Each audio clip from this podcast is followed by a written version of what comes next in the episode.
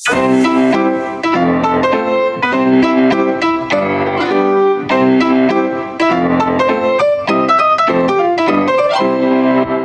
príbehy, ktoré počujete v tomto podcaste sú pravdivé. Mená môžu byť pozmenené a upravené. Kapitán. Budeme plávať. Vykrikuje z postielky trojročný Filipko. Je len o trochu vyšší od kufra, ktorý nosím vždy, keď navštevujem nemocnicu ako zdravotná klaunka, sestra Tinka Pinka. V izbe číslo 3 sa okamžite vynárajú morské vlny. Najprv sú malé ako kvapky dažďa, postupne sa zväčšujú a je ich čoraz viac. Bublifukové more rastie. Už máme vodu po členky. Filipko chytá morské vlny z postele a keď nám voda začne siahať po kolená, vlny chytá už aj môj klaunský kolega doktor Špageta. Nie, to nepapajte. Kričí Filipko, keď doktor Špageta začne morské vlny jesť. Jaj, to som nevedel. Prekvapene povie doktor Špageta a my sa brodíme morom čoraz ťažšie. Doktor Špageta sa potáca, padá, vstáva, Filipko sa smeje, skáče na posteli a postel skáče s ním. Uh, hlasím, že morská pena nám siaha až po lakte. Musíme plávať alebo nasadnúť na loď. Plávame ako vieme, no vlny sú veľké. Potrebujeme plávacie koleso, poviem a začnem pripravovať plávacie koleso pre Filipka a Špagetu. Špageta sa snaží, no nevie si ho na seba navliecť, je mu malé. Jaj, e, nasadať do záchranného člna, zavelím. Špageta si sadá na záchranu stoličku a plaví sa morom. Filipko vyska od radosti, keď ho posadím ku kolegovi. Obaja sú zachránení. Hurá! Hurá! Vlny loďku unášajú doprava, doľava, ako na hojdačke. No dopredu to nejde ani za svet. Ale veď stojíme na mieste. Skrikne bezradne Filipko. Vtedy môj kufor dostane jedinečnú funkciu. Slávnostne naň posadím Filipka, v rukách drží neviditeľné kormidlo a loďka sa pohne dopredu. Ha, vy sa plavíte ako kapitán. Kapitán Filip. povie slávnostne špageta. Tlačíme Filipka na kufri po našom oceáne a plávame po celej izbe ako najväčší moreplavci. Pred nami sa zrazu vynorí veľká ryba a šplechne nás do tváre. Aha, je tu aj veľryba. Musíme odbočiť. Odbočíme na poslednú chvíľu a zastaneme. Stôl sa začne meniť na chobotnicu. Hladká nás chápadlami. Dvere sa menia na ústa ďalšej veľryby a snažia sa zhltnúť špagetu. Tak ho s Filipkom ťaháme celou silou naspäť na našu loď. Drž sa, špageta, drž sa! Kričím na kolegu a s Filipkom ho zachraňujeme. Všetko naokolo sa zmenilo na morský svet. Smejeme sa od radosti. Smejeme sa vždy, keď sme spolu. Nikto nevie o našom mori, vodných dobrodružstvách, len my traja a veľký hnedý kufor. Najkrajšie na tom je, že jedného dňa si Filipko preniesol svoj morský svet z nemocnice domov ako mocný a zdravý kapitán. Mávajúc nám na rozlúčku, odplával preč ako odvážny moreplavec. Ďakujeme nášmu hostovi. Ahojte. Ako ste sa cítili? Uh, cítili ste sa komfortne, keď ste museli čítať takéto vety? Ako trojročný Filipko? No, vždy niečo nové, ale Myslím si, sa. My- myslím si, že vo svojom vysokom veku uh, si vlastne zažil poprvýkrát hereckú skúsenosť, lebo pokiaľ mám vedomie, tak si ešte nikde nehral, nie? Len, uh, Taký akože Nie, nie, nie. eh, herecký, seriálový alebo filmový výkon si nepodával, hej, rozhlasový. Nie, nie, nie. Takže a prvýkrát si teda asi aj hral trojročného chlapca však. Tak bolo to dávno, ale teraz som si zahral. Áno. E, Podnoskači, e, máme tu česť privítať e, u nás pána doktora. Pán Dušan Vavrovič, vítaj medzi nami. Ďakujem pekne za pozvanie. Pán Vavrovič je jeden z prvých, ak nie prvý profesionálny masér na Slovensku. Je pedagóg, respektíve posúva svoje skúsenosti odovzdávať ďalej. Je to bývalý kulturista, rozhodca, Pán tréner, Vavrovič sa tvári, ako, ako keby všetko z toho, čo hovoríš, nebola pravda. ale, ale je to pravda, nie? Dušan, povedz. No, kulturista, to, to bol taký modný šport, kedysi dávno, dnes už teda je to tak, ako, že všetko majú. My sme začínali ako kulturisti v pivnici a potom sa zo mňa stal spierač. Áno. Lebo kulturistika nebola taká, jak je dnes, otvorená v širokej verejnosti. Hej, sú pekné gymy, všetko je OK. Hej, e, no a tak som prešiel na spieranie a bol som e, medzinárodným rozhodcom a bol som aj ako rozhodca na olympijských hrách v 2004 v Atenách. To znamená, že vy ste najprv súťažili ako ten športovec a potom ste sa prepracovali na Tak pozíciu bolo, rozhodcu. ja som robil ako na telovýchovnej škole, kde učil môj telocvikár, a ktorý ma pritiahol do tej maserskej branže, za čo mu ďakujem. Vždy, keď teda sme otvárali kurz maserský, tak som si na ňo spomenul, že dobre spravil, že ma do toho zaťahol. Vôbec nelutujem a dá sa to tak povedať, že nie som teda ako prvý master profesionál, ale skôr prvý, čo sme mali školu maserskú na Slovensku v ére samostatnosti. Boli sme druhí v Československu, prvý boli v Prahe a my sme boli druhí v Československu, ale prvý na Slovensku. No. a to bolo v ktorom roku? V 91. To vtedy tu neboli maserské školy, že No, ono to tak bolo, že sa robili športoví maséri v rámci výchovy na telovýchovnej škole Československého zväzu telesnej výchovy a tam sa robili dvakrát do roka kurzy maserské. Bol, bol veľký záujem o to, lebo tí ľudia chceli robiť do športu, aj mimo športu a viac sa teda venovalo ako v rámci toho, že pre šport. Tak sa to aj volalo, že športový masér. Uh-huh. Dnes to už táto kvalifikácia neexistuje, bohužiaľ. To znamená, že teraz, keď sa niekto vyučí za masera, je to vlastne ako keby všeho chuť? Taký, taký ako a potom, Ten odbor sa volá wellness pracovník masérske služby. áno, áno, A v tom je všetko. hej. No dobré, ale keď niekto chce robiť športového masera, tak potrebuje iné, iné vedomosti ako na relaxačné eh, maserské služby v hoteli. Toto to sa potom som nejako špecializujú tí maséri? rozvádzal. Boli ťažké začiatky? Tak Keď, lebo keď niekto niečo začína a spúšťa ako pilotné niečo, tak viem si predstaviť, že asi nie je všetko úplne jednoduché. e, keď niekto chce, aj prekažky bývajú malé. E, Ja som mal tú výhodu, že som robil na telovýchovnej škole, kde sme robili tých športových maserov. Ono to, pod, to patrilo, títo masery športoví pod e, zdravotnú komisiu, kde boli aj športoví lekári a tí sa potom po revolúcii odčlenili a sa to nejako tak rozpadlo. Zostalo vzduchoprázdno v tomto smere. Tak sme založili také združenie občianske podľa zákona a fungovali sme potom ako dobrovoľná organizácia, kde sme teda vzdelávali tých, čo chceli, lebo záujem bol ozaj veľký a, a potom sme sa ja hovorím, že rozpadli ako VPN na viacero politických strán a my sme sa na viacero škôl masersky rozpadli ako členovia toho výboru. Ja som bol teda ako prvý a robili sme to teda až do dnešného dňa. Takže dlho to už. Dlho to je, no, Prevádzkujete. cez 30 rokov. Áno, je to, je to super. Aj keď to, aj keď to viem, stále to počúvať je, je neuveriteľné. Ale ty si bol istú dobu aj predseda masérov na Slovensku, nie? Pre, To čo znamená, Predseda slovenských predseda mas- masérov? Tak e, bolo to tak. Po revolúcii sme zostali akoby taký bez strechy nad hlavou. No tak sme potom, jak sme spomínali, založili to združenie, kde bol ako prvým predsedom bol doktor Janoš Dejak a ja som bol potom po ňom. No a tak sme teda fungovali a tam sme sa tiež nejak rozpadli. Dôvod bol celkom jednoduchý, že najskôr sme to museli upratať, aby to sa mm, dostalo nejak do povedomia a teda aj pracovať s orgánmi, ktoré teda toto mali na starosť a nás mohli teda nejakým spôsobom usmerniť a uznať. No a e, združenie sa rozpadlo z dôvodu toho, že nebol záujem tých ľudí, lebo si mysleli, že len niekto na tom bude profitovať. Prvá vec a potom sa zase vytvárali ďalšie masterské školy, alebo v tom čase to boli vzdelávacie strediska, ktoré vzdelávali a bolo ich asi 35 pred e, zrušením. Maserských škôl Na. Slovensku? Áno, A áno. to je veľa, nie? Na také to- malé Slovensko. No ale viem, že niektoré vôbec nefungovali. Mali uh, akreditáciu, ale nefungovali. Hej. Alebo fungovali len krátku dobu. Toto by som dal za pravdu, že nie je to také ľahké. To si treba jednak obstarať ľudí okolo seba.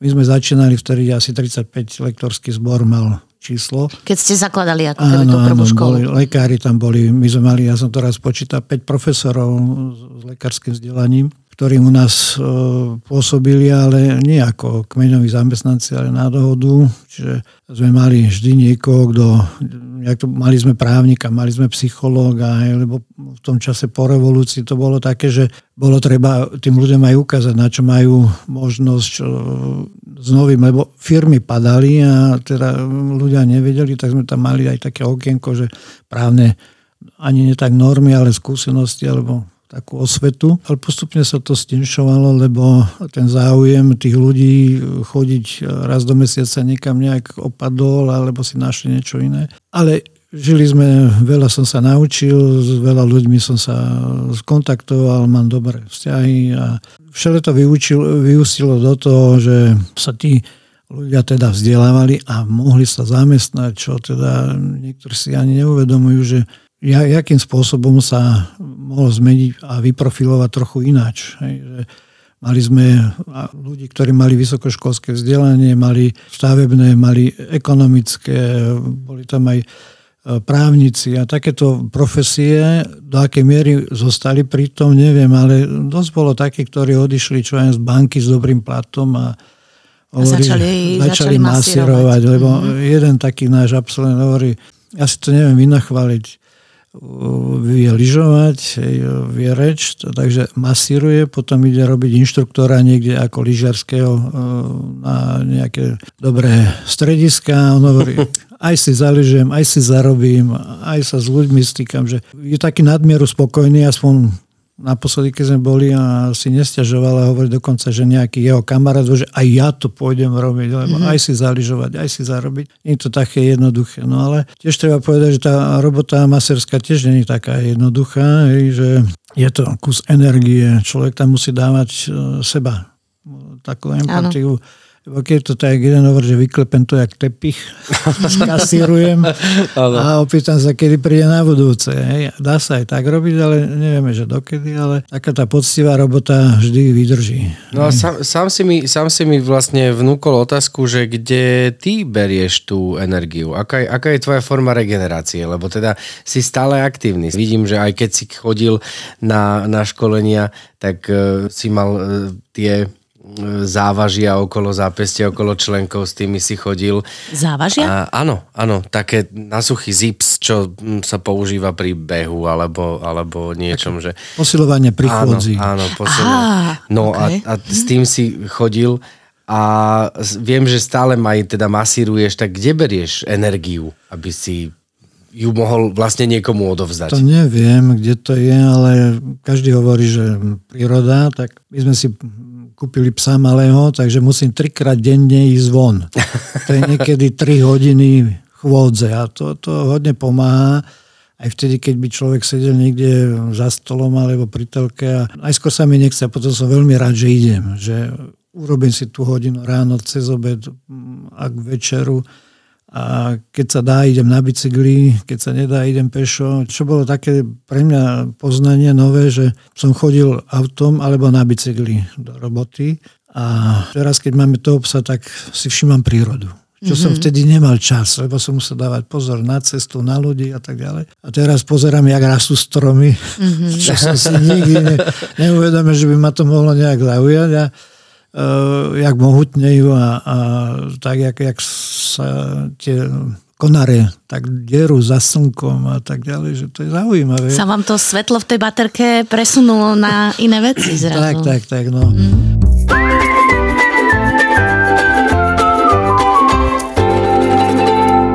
A sám niekedy som prekvapený, že ešte sa mi chcel, lebo to si povedal, že treba raz aj skončiť. No ale sú ľudia starší odo mňa, vykonávajú do, ešte závažnejšie funkcie, jak robím ja, tak sú mi vzorom svojím spôsobom. Ale ja si myslím, že to je, to je typ práce, ktorý sa môže robiť akože kým človek má chuť a vládze že má tú energiu, tak to môžete robiť kľudne aj do 80 85 nie?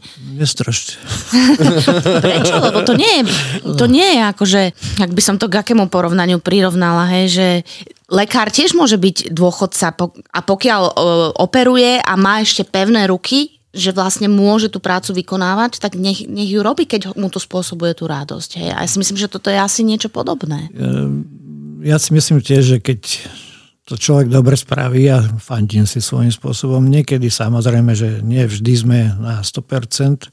Keď niekto príde, že zavolá, že poď, povyprávaj, alebo zaďakuje, že poď, že dobre to bolo, alebo po masáži, tak je to také povzbudenie, že človek ešte niečo vie a vie mm-hmm. odovzdať a má niekto druhý o to záujem. A to je, to je to, čo žene dopredu. Do určitej miery si sadnem k počítaču a internetu a pozerám, čo je nové aj v tomto smere, čo je do určitej miery ma to aj ženie a potom, keď sa niečo naučím, niečo nové, tak to chcem odovzdať. To znamená, že ešte stále aj, aj v tomto veku, ktorom ste, sa inšpirujete novými trendami, novými vecami a aj ich implementujete do praxe? Snažím sa, lebo všetko je to o tom, že dnes je to aj o technike, aj tu treba sledovať, lebo my keď sme to robili ešte v minulom režime, tak e, za socializmu nebolo toľko literatúry, nebolo toľko, jak dnes je, keď si otvoríte internet, je tam strašne veľa vecí okolo ďalšieho vzdelávania. Tí naši absolventi prví, jak som aj bol na telovýchovnej škole po dvoch, po troch rokoch, profesionálni hovorili, že urobte niečo nové, ale vtedy sa nedalo. Ne, nebol na to... Boli zdroje, hej? Aj zdroje by boli, ale taká zviazanosť bola, zošnorovanie, že nepustili nás niekde tým väčším poznatkom a tak ďalej, že masery, to vám stačí o toho. Ale dnes, keď master chce, sa strašne veľa dozvie aj z internetu, aj z tých rôznych kurzov. A na to môže potom nasávať a potom zase odovzdať a toho môže e, modelovať a byť akože lepší. No. Je, je to vždy o tom, že dá sa, hej, že keď uh, niekto študuje, hej, no, ja som vždy hovoril, že keď budem penzii, tak tú knižnicu moju prečítam a kupujem si nové knihy. A ja by som sa chcela spýtať, my sme tu totiž to mali minulé hm, hostia, ktorý robí v digitálnom marketingu a on hovoril, že um, raz týždenne musia mať normálne ako poradu so svojimi ľuďmi, pretože tie informácie a tie veci, ktoré sa v tom digitálnom svete menia, idú tak strašne rýchlo, že keby dva týždne sa nebavili o istých veciach, už sú pozadu. Ako je to v tom maserstve? Ako rýchlo sa vyvíjajú um, nejaké nové techniky, trendy, alebo ako keby tá modernizácia toho, alebo to nie je také rýchle, že proste niekoľko rokov sa môžeme, môžeme učiť rovnakým spôsobom a potom možno niečo príde. Ako, to, ako je to vo vašej, vašom obore? Tak tá teloveda je stará. A čo som mal ja taký e, zážitok raz, že po revolúcii, že však to už, čo ste tie knihy vydali za socializmu, ale fyziológia, lebo ja som učil aj biomechaniku na telovýchovnej škole, tá fyzika nepozná ekonom- zriadenie, len funguje. Takže v tomto zmysle, keď sme my teda riešili e, takéto ďalšie vzdelávanie, vždy to bolo o tom, že sa tie prúdy rozšírili, hej, aj, aj kníh sa ďaleko viacej. Po revolúcii sa strašne veľa kníh vydalo. Som chodil kvôli športu do Prahy každý mesiac a ja som vždy obišiel knihkupectva. Ja som mal dojem, že oni, tí autory mali v šuflíku už pripravené po revolúcii, mm. ale e, čiže oni to veľmi rýchlo vydávali a človek mohol budovať ďalej, hej, mohol sa vzdelávať, čo v tom minulom systéme nebolo také jednoduché. Hej, a, nie je to ani teraz jednoduché, lebo uh, spolupracoval som s viacerými lekármi a niektorí hovorili, že tiež to nemajú ani oni ľahké, že čo je nové, hej, že nenachádza nejakú oporu aj v, medzi kolegami. Hej, že, tak na Slovensku hovorí sa, že úspechy sa neodpúšťajú, takže kto trčí z radu, hej, či už je zlý alebo dobrý, tak... E, takže niekedy treba aj zabojovať. Hej, mal som také skúsenosti s lymfodrenážou, ktorý nás učil pán doktor Biechyne, hej, že tiež hovorí, že nemať lakte, tak to nepresadí. Čiže niekedy treba aj proti prúdu ísť, aby človek dosiahol. No ale v prvom rade by mal ten človek vedieť, že čo chce, čo chce dosiahnuť a potom, keď už vieme, že čo je môjim cieľom, cestu si nájdem a v tomto našom, že dnes je tých ozaj aj na tom internete, čo sú tie pomocky, dá sa. No a že hovorím trošku zoširšia, ale tie možnosti sú dnes o tom, že e, prišli viacero takých technik do e, takej, e, by som povedal, aj skrášľovacej veci, aj, aj do zdravotnej. Hej. A by som povedal, že táto sféra mimo zdravotníctva rýchlejšie napreduje, lebo tam, mhm. tam sú prísne kritéria v zdravotníctve, tu je taká voľnejšia tá možnosť. A môžem povedať, že niektoré tie nové procedúry mali taký priebeh, by som povedal, že takej módnej vlny, že prišla, všetci chceli čo je, lymfu, všetci chceli čokoládovú masáž, čo je nejaké kameňmi, ven také one. Mhm. Všetko má svoje výhody, hej, všetko sa raz okúka a e, tí ľudia chcú tiež vyskúšať ďalšie veci. No. Ale má to aj svoj význam, nie? Veď každá tá, ako si aj hovoril, každá tam, ten druh masáže je na niečo dobrý, ale presne modným trendom podliehajúca spoločnosť vždy baží po niečom viac. A e, niekto sa nájde, kto napríklad tie lavové kamene E, preferuje a používa ich pri masáži takmer pri každej masáži a niekto už ich má, ja neviem, možno dva roky odložené v skrinke a, a ne, ne, nevytiahol ich, pretože na ne možno aj on, sa, on sám zabudol. Tak je, je to tak, že všet, každá tá procedúra niečo prinesie a je na tom, kto ju aplikuje, že aby vedel si poradiť. Lebo keď si zoberete ten maser, ten jeho profesionálny život, keď je 20-30 rokov, trošku sa poznačuje aj telo toho. A tým pádom je dobre, keď si pomôže, keď e, sa dajú tie lávové kamene, on, najmä v takomto období, keď niekto príde taký trošku podchladený a oni sú teplé, horúce nie, lebo to by popálilo kožu, ale sa vždy hovorí ako, že horúce lávové kamene, alebo môže byť aj riečne, ja mám aj morské, takže... Ale sú vydá... teplé. Sú teplé mm-hmm. a o to ide, že oni potom idú do hĺbky viacej a potom ten maser môže viac uvoľniť, viac pomôcť tomu človeku a šetri seba. Takže tie ľavové kamene sú ako keby takým tým štartérom? Môžu byť, môžu mm-hmm. byť. No dneska máme rôzne mm, podušky elektrické, čiže dajú sa na ramena, čiže tá technika ide do tohoto.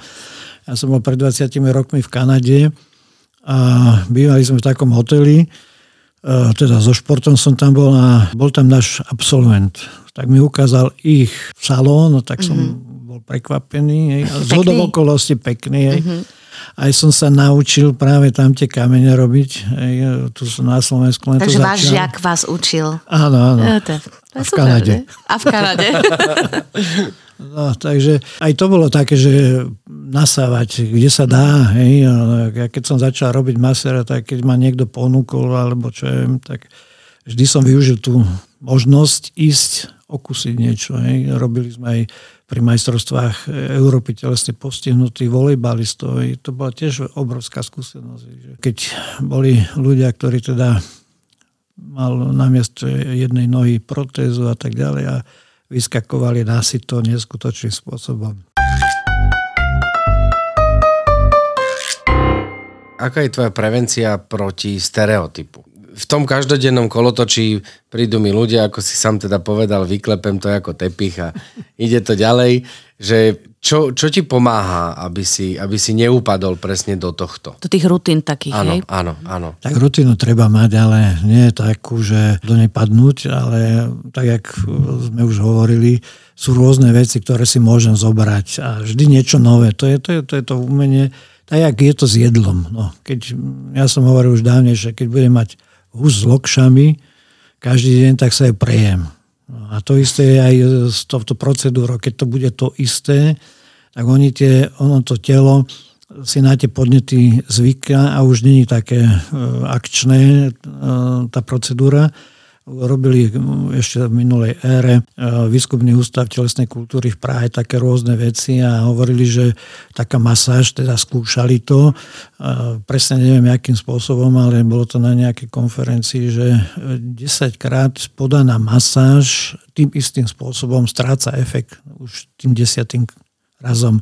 Na tom tele vlastne. Áno, áno, že čiže ten podnet je rovnaký a preto by mali byť aj hmaty, aj by sa mali striedať, aj tie procedúry, raz to ponúknem, raz, raz je to s kameňmi, raz robíme také, že suché ihly, to je niečo také, že ak štrikovacie a to sa využíva na prienik. E, ten, ktorý to absolvuje alebo príjima, tak má dojem, že to ihla. Ale to, to je ako akupunktúra, také niečo? Nie, nie, nie. To, to akupunktúra je, že sa pre, naruší integrita kože a teda celý stôl ide do hĺbky. A tu ja len tlačím na hĺbšie e, tkaniva. Uh-huh. A tým pádom e, uvoľňujem viacej. Lebo tie prsty, oni majú väčšiu plochu a nedostane sa tak do hĺbky.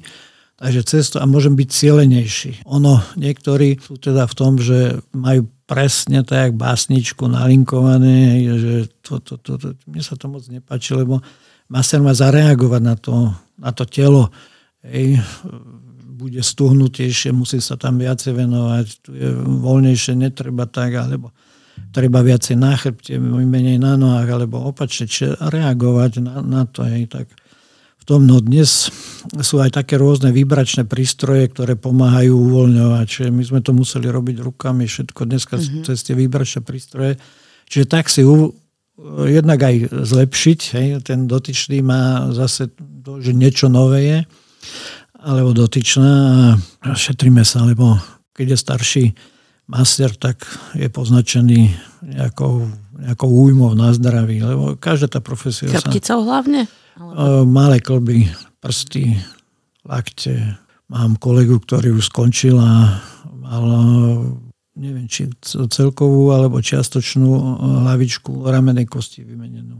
Mm-hmm. Od tých tlakov stále. Hej. Čiže to, to je také, preto je tá rozmanitosť a aj tie procedúry, aby sa striedali, lebo potom znižujem ja moju akciu teda dlhovekosť masterskú. Mm-hmm. Áno, áno, ale je to, je to skvelé tiež, že ja tiež, keď sa niečo nové naučím, alebo dozviem, alebo si vyskúšam, tak chcem to vyskúšať vždy. No, tak ako prvé si to odnesie väčšinou rodina, že tieto, tieto moje pokusy, ale tiež mám zo pár takto pravidelných klientov, ktorí tiež tak na tom stole, že Aha, a toto je nové. Toto je, že vlastne majú aj oni ten moment toho prekvapenia. Vy máte nejakú obľúbenú. Nemyslím ako vy, čo robíte, ale keď vy idete na masáž a keď vy ako ste ten príjemca, hej? Alebo chodí pán Dušan Vavrovič no, na masáž? Chodí. Chodím, chodím.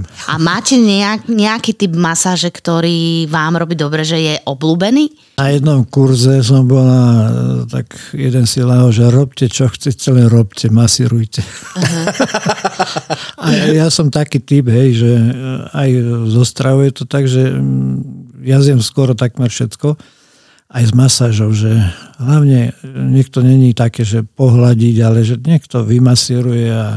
Že nepreferujete? Nepreferujem. Mm-hmm. A ako masér preferujete? Vždy podľa toho, kto má aké problémy. Najskôr sa ja pýtam, robím si takú diagnostiku a niektorí mi povedali, že to ešte nezažili, hej, že najskôr si pozriem, že kde, čo by som mal robiť, lebo kopec ľudí e, profesia podpíše. Napríklad e, máme dneska metakarpálny tunel, ktorý som raz v rozhlase počúval, že nejaký chirurg spomínal z Kramárov, že ich mal 30-35 do, rok, do roka, že teraz majú 300-400. Čiže tie počítače to sú malá práca, ale strašne veľa opakovaní má a to môže priniesť nejaké zmeny že aj keď niekto dlho sedí alebo um, niekde stojí za stolom, chodil jeden chirurg, viete to, on mi hovorí, viete, keď som 6 hodín na operačnom sále, tak to aj chrbát bolí. Mm-hmm. No, takže každá tá profesia si niečo, alebo už nejaká činnosť donese a to treba popozerať. A aj športovci, aj mladí športovci, to keď si postavíte pred seba, tak to potom vidno, že uh, buď hrá tenis, alebo je hokejista, tiež jeden hokejista prišiel a hovorí, ty si pravák, že ako vidíte? No tak už to postavenie bolo a mal len 12 rokov, čiže mm-hmm. ono vždy sa na, na, na, na nás niečo podpíše. Ja teraz, ako chodím s tým psom, som si všimol, že hodne ľudí krýva na pravú nohu. A viete aj Prečo to som povedať? ešte... Ste si všimli? Všimol som si, hľadám že príčinu. No, tak mne to tak ide asi, že väčšinou sme praváci preťažujeme pravú nohu, Hej, a tým, že ju preťažujeme, tak niekedy si tá preťažená noha aj nejak uľahčuje uh-huh. tú chôdzu. A to, to som si nikdy nevšimol, až teraz tým psíkom, keď chodím, a Máte čas. Čas sledovať. Aj. Vnímať veci okolo. Áno, áno. No, tiež žena, keď sme boli na kúpalisku, že čo kúkaš po tých babách a ja hovorím, no pozri sa, tam má krivú pánu. Áno, ale to sa úplne zmení pohľad. Ja som ako naozaj, to, odkedy som absolvoval kurz u teba, tak mne sa úplne zmenil pohľad na ľudí. Mm-hmm. Že? to, to, to, tak teraz presne pozerám, či má vychylenú, neviem čo teraz sledujem a presne jedno rameno vyššie a ten poseda hovorím, mm-hmm, prekryžené nohy pri sedení, že to bude, To bude Áno, ty niečo. si aj mojej A cere tieto- povedal, že ona prišla s tým, ona má 15 a prišla. Kubo mi povedal, že mám nakrivo nie, niečo na chrbtici a že, že mám sedávať tak, že keď si uvedomím, že pravú nohu mám cez hlavu, tak si ju mám prehodiť, lebo že aby som si dorovnala ako keby... Vyrovnávať ten pohybový stereotyp, áno. No tak ona normálne, ona ťa počúva. Áno, počúva ma, Mhm. robí to. Ona je mladá, takže ešte, ešte to môže zmeniť, ale vďaka takým ľuďom, ktorí to nemenia, je naša práca, že máme tie stoly plné, lebo, lebo tie, tie pohybové stereotypy tých ľudí vracajú na, na stôl naspäť k nám potom. Ja sa chodíval tak e, ešte koncom socializmu pracovať na pasienky a tam chodili mladé dievčatá, z, oproti bol obchod, samoobsluha a také krivé chrbtice mali z toho stereotypu. Hej, sedela za pokladňou jednou rukou blokovala, druhou prehadzovala košíky a tam bolo 5 fľaš vína alebo 5 kg cukru a to jednou rukou robila. Celý deň. Čiže to bola určitá svoj, svojím spôsobom deformita. No a ja som bol z toho prekvapený, že mladé 25-26 ročné dievčatá, aké mali chrbticu. Čiže tam by bol skôr nejaký taký ako okrem masáže aj nejaký taký telocvik. Hej. Dnes už máme rôzne tie kluby, či už je to yoga, alebo rôzne cvičenia, ktoré toto zachytávajú a napriamujú to do tej správy, lebo ono nemusí byť teraz nejaký problém, ale on ten problém môže prísť o 10 rokov. No. Keď už sme hovorili o tých devčatách, prekvapenie bolo pre mňa aj, keď som sa dostal tým informáciám, že veľa e, devčat chytá skoliózu okolo 10-14 rokov v tom rozpetí. tak skôr? No, že tam to, čo tu už bolo povedané, že uh, treba to eliminovať v tých základoch. E, My keď sme robili kurzy, sme mali stoly do účka a tam niektoré dámy sedeli na jednej nohe. A hovorím, "No to si kažete chrbticu. Ale ja sa tak dobre cítim. No, ale dokedy? No dobré, a keď ste teraz povedali, že e, treba to začať eliminovať na začiatku, tak keď som rodič a mám povedzme deti vo veku 10, 11, 12 rokov, tak ako ja ako rodič viem, že aha, ok, tuto sa schyluje k tomu, že bude mať skoliózu alebo má zlé návyky. Ako to zistím? Lebo bežný človek to nevie. To niekedy ani lekár nezistí, lebo príde čo je z angínov alebo z nejakou inou chorobou a málo kto sa pozerá, pokiaľ není nejaký problém, že by hneď e, poslal nejaké ortopédovi, tam by sa to malo riešiť. Alebo my sme mali tak, keď som robil dospierania, e, také, že musel mať lekárskú prehliadku. Dokonca sme jeden čas chceli aj rengen, chrbtice, aby neprišiel taký, ktorý ju má pokazenú, teda nejakým vrodenú alebo nejakým iným zásahom, aj poranenia a tak ďalej. Takže už to bol taký trend k tomu, aby sme to vylúčili, aby sme, lebo do, do určitej miery teraz e, spieranie zase nadobúda takú, tiež by som povedal ako modnú ikonu, v tom zmysle, že sa veľa ľudí preferuje to spieranie, lebo rieši tzv. korzet okolo chrbtice. Čiže keď posilní sa ten korzet, tak tá chrbtica dlhšie vydrží. Boli aj také sledovania ešte na predchádzajúcej olympiáde v Tokiu, že najviac e, poškodenú chrbticu mali tí, ktorí mali také doskoky, basketbal, volejbal. Hej. Aha.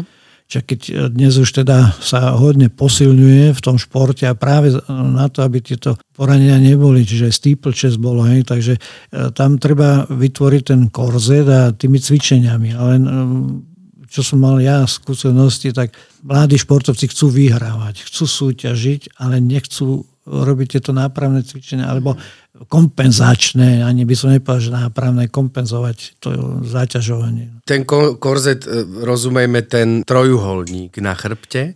Sú to svaly chrbta, ale horšie sú svaly spredu.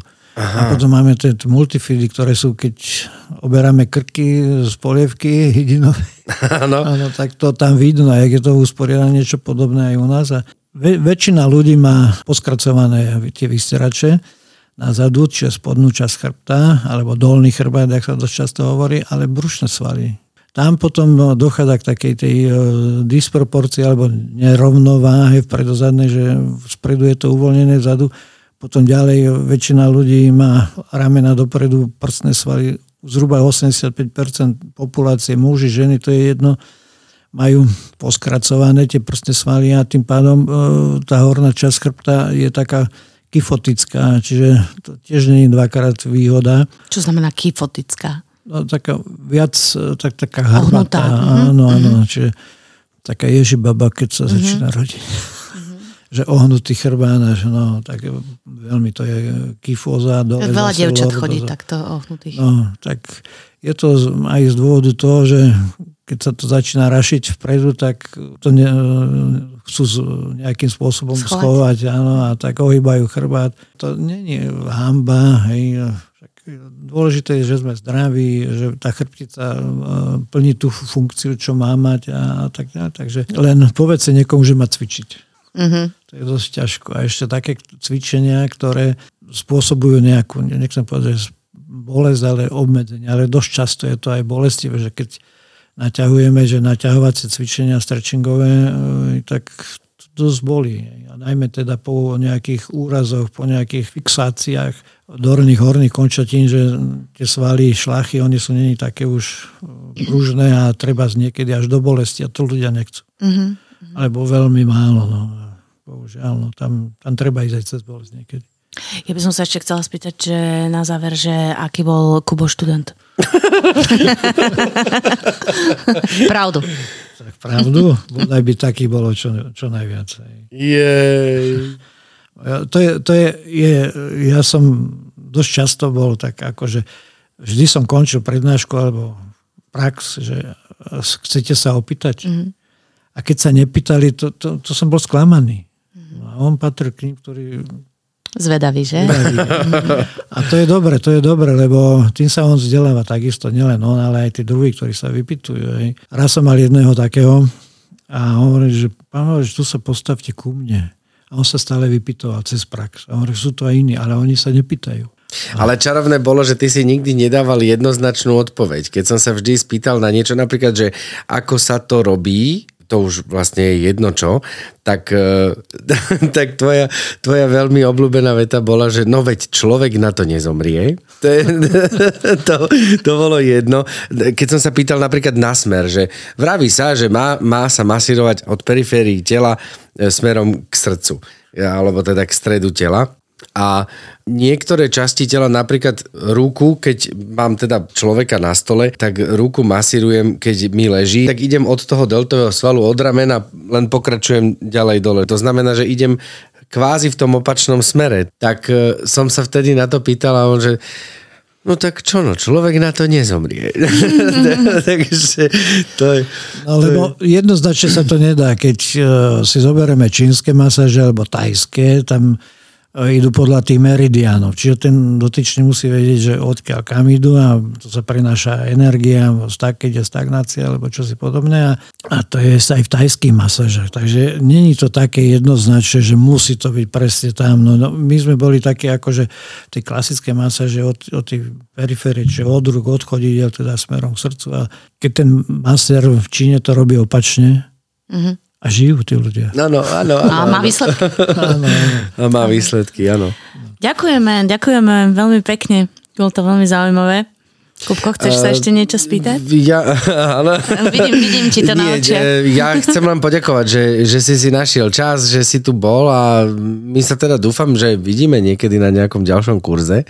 Že On bude teraz taký väčší otvárať. študent. On sa bude, Kupko je taký, no, sa bude učiť. To je dobré, to je dobré. A, tak my sa teda snať vidíme a ďakujeme vám podnoskáči, že ste boli opäť s nami. No a my sa budeme počuť za zo dva týždne. Ďakujem pekne za pozvanie, cítil som sa dobre. To sme radi. Čaute. Ahojte. Ahojte.